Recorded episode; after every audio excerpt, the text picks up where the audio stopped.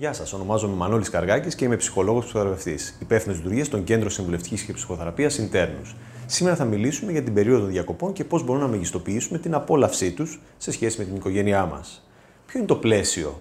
Το πλαίσιό μας είναι ότι όλοι μας από μια συγκεκριμένη καθημερινότητα, ρουτίνα, υποχρεώσεις, καλούμαστε να βρεθούμε μαζί με άλλα άτομα και να μοιραστούμε τον ίδιο χρόνο, τον ίδιο χώρο και τις ίδιες δραστηριότητες.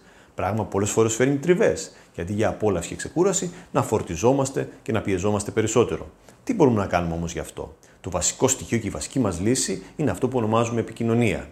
Ξεκινώντας από τους δύο γονείς, τους δύο συντρόφους που αποτελούν τους πυλώνες και τη βάση της οικογένειας, οι οποίοι καλούνται να ξεκαθαρίσουν πριν τις διακοπές πού θα πάμε, τι θα κάνουμε, ποιο θα είναι το πρόγραμμά μας, ώστε να είναι ξεκάθαρο και για τους δύο και να αποτελέσουν μια πρώτη στιβαρή βάση. Σε ένα δεύτερο επίπεδο το επικοινωνούμε στα υπόλοιπα μέλη της οικογένειας.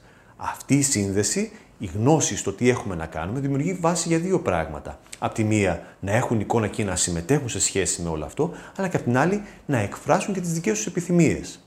Το τρίτο σκέλος μας δίνει τη βάση στο να καταφέρουμε να δομήσουμε ένα πρόγραμμα που, όσο μπορούμε, όλα τα μέλη να ικανοποιούνται έστω και σε ένα βασικό βαθμό σε σχέση με το πώς θα φάμε, θα πιούμε, θα διασκεδάσουμε και θα αποφορτιστούμε. Αν καταφέρουμε λοιπόν και επικοινωνήσουμε, δημιουργήσουμε μια βάση επικοινωνίας και σχέσης με τους υπόλοιπους, μεγιστοποιούμε τη δυνατότητα όλοι μας να απολαύσουμε τις επόμενες μέρες, αλλά και να μειώσουμε τις πιθανές τριβές. Όλο αυτό τι θα μας δώσει? Θα μας δώσει την δυνατότητα να γεμίσουμε τις μπαταρίες μας, να έχουμε υγιείς διακοπές και να γυρίσουμε πιο δυνατοί και στιβαροί στο υπόλοιπο της καθημερινότητάς μας. Σας ευχαριστώ πολύ.